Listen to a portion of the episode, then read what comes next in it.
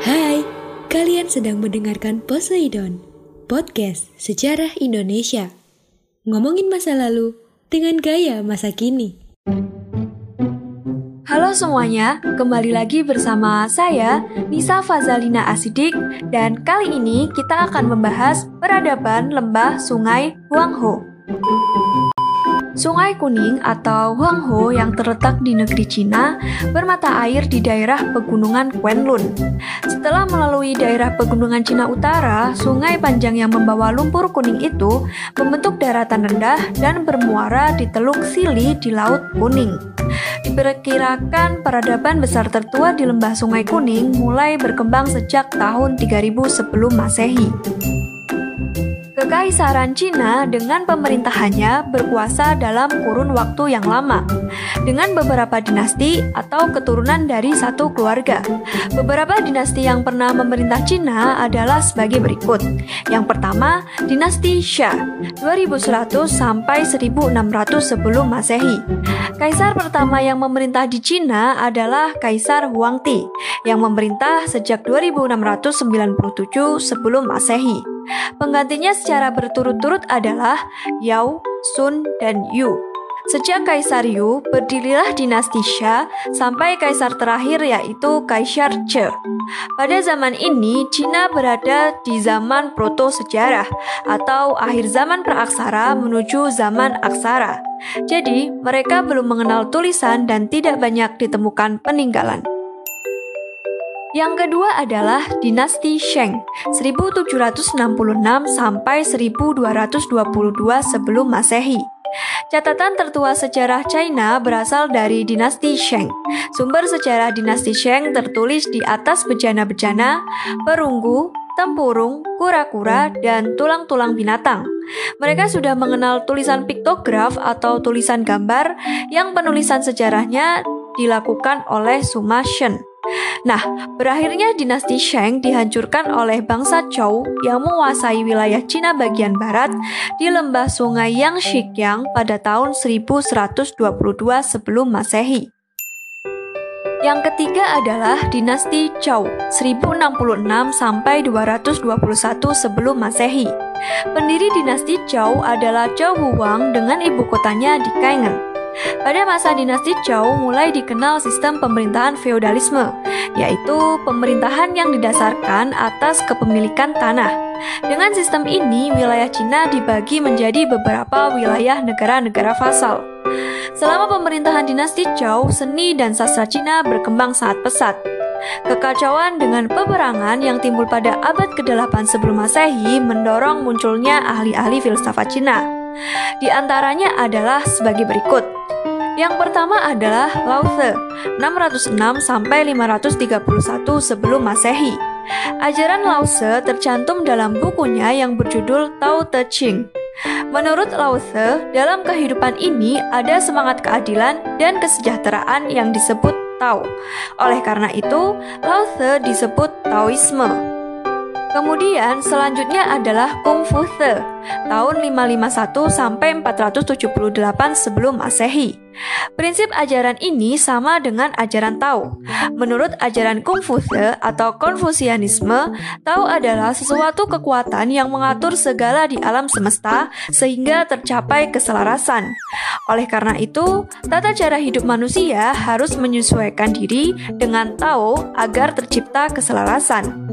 Segala bencana di permukaan bumi ini disebabkan karena menyalahi aturan Tao. Nah, selanjutnya adalah Mengze tahun 372 sampai 280 sebelum Masehi. Mengze adalah seorang murid Konfusius.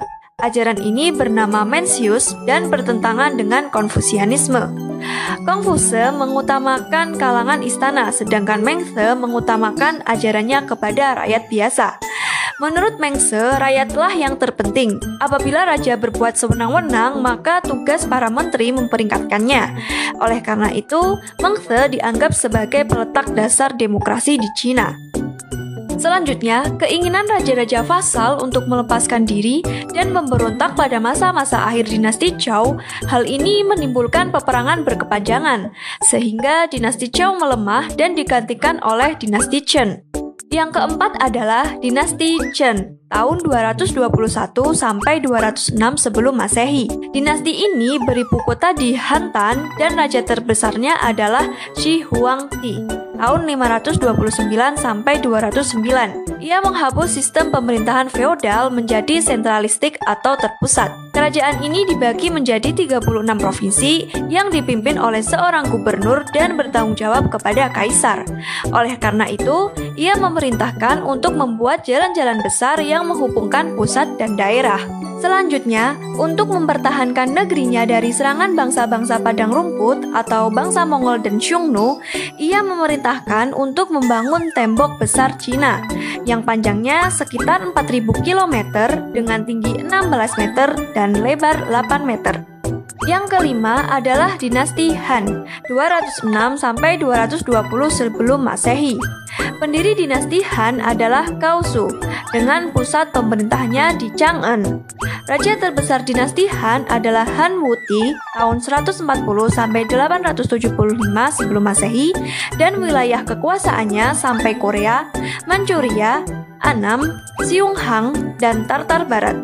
Dinasti ini juga berhasil membangun jalur sutra di Asia Tengah sehingga menyebabkan hubungan dagang dengan Eropa untuk pertama kalinya dibuka. Han Wudi berusaha menghidupkan kembali sistem feodalisme dan ajaran Taoisme serta Konfusianisme. Kesenian, pendidikan, dan ilmu pengetahuan mengalami perkembangan yang sangat pesat. Bahkan, agama Buddha mulai masuk ke Cina dari India dan berbatu dengan ajaran Konfusianisme. Pencatatan sejarah dalam kamus juga mulai dilakukan. Hal ini dibuktikan dengan penemuan kertas tahun 180 Masehi. Pada akhir pemerintahan dinasti Han, terjadi kekacauan dalam administrasi dan pertikaian, sehingga negeri Cina dikuasai oleh bangsa Tartar. Selama 3 abad, Cina terpecah menjadi kerajaan-kerajaan kecil. Namun, pada abad ke-7 Masehi dapat dipersatukan kembali oleh dinasti Tang. Yang keenam adalah dinasti Tang, 608 sampai 907 Masehi. Raja terbesar dinasti ini adalah Li Shimin dengan gelar Tang Taizong. Di bawah pemerintahan kaisar ini, Cina menjadi kerajaan yang lebih megah. Tang Taizong tidak hanya mempersatukan kembali negeri Cina, akan tetapi memperluas wilayah sampai keluar Cina. Wilayah Tonkin, Kamboja, Anam berhasil ditaklukkan, sedangkan wilayah barat kekuasaannya sampai ke Persia dan daerah sekitar Laut Kaspia. Kaisar Tang Taizong menerapkan sistem pemerintahan yang sentralistik atau terpusat. Ia membagi kerajaan menjadi 10 provinsi dan mengeluarkan undang-undang yang mengatur pembagian tanah dan pajak. Dalam bidang seni sastra dan lukis terdapat seniman-seniman terkenal seperti Li Taibo, Tu Fu, dan Wang Wei. Pada zaman ini juga dibangun pagoda-pagoda yang mirip dengan stupa-stupa di India.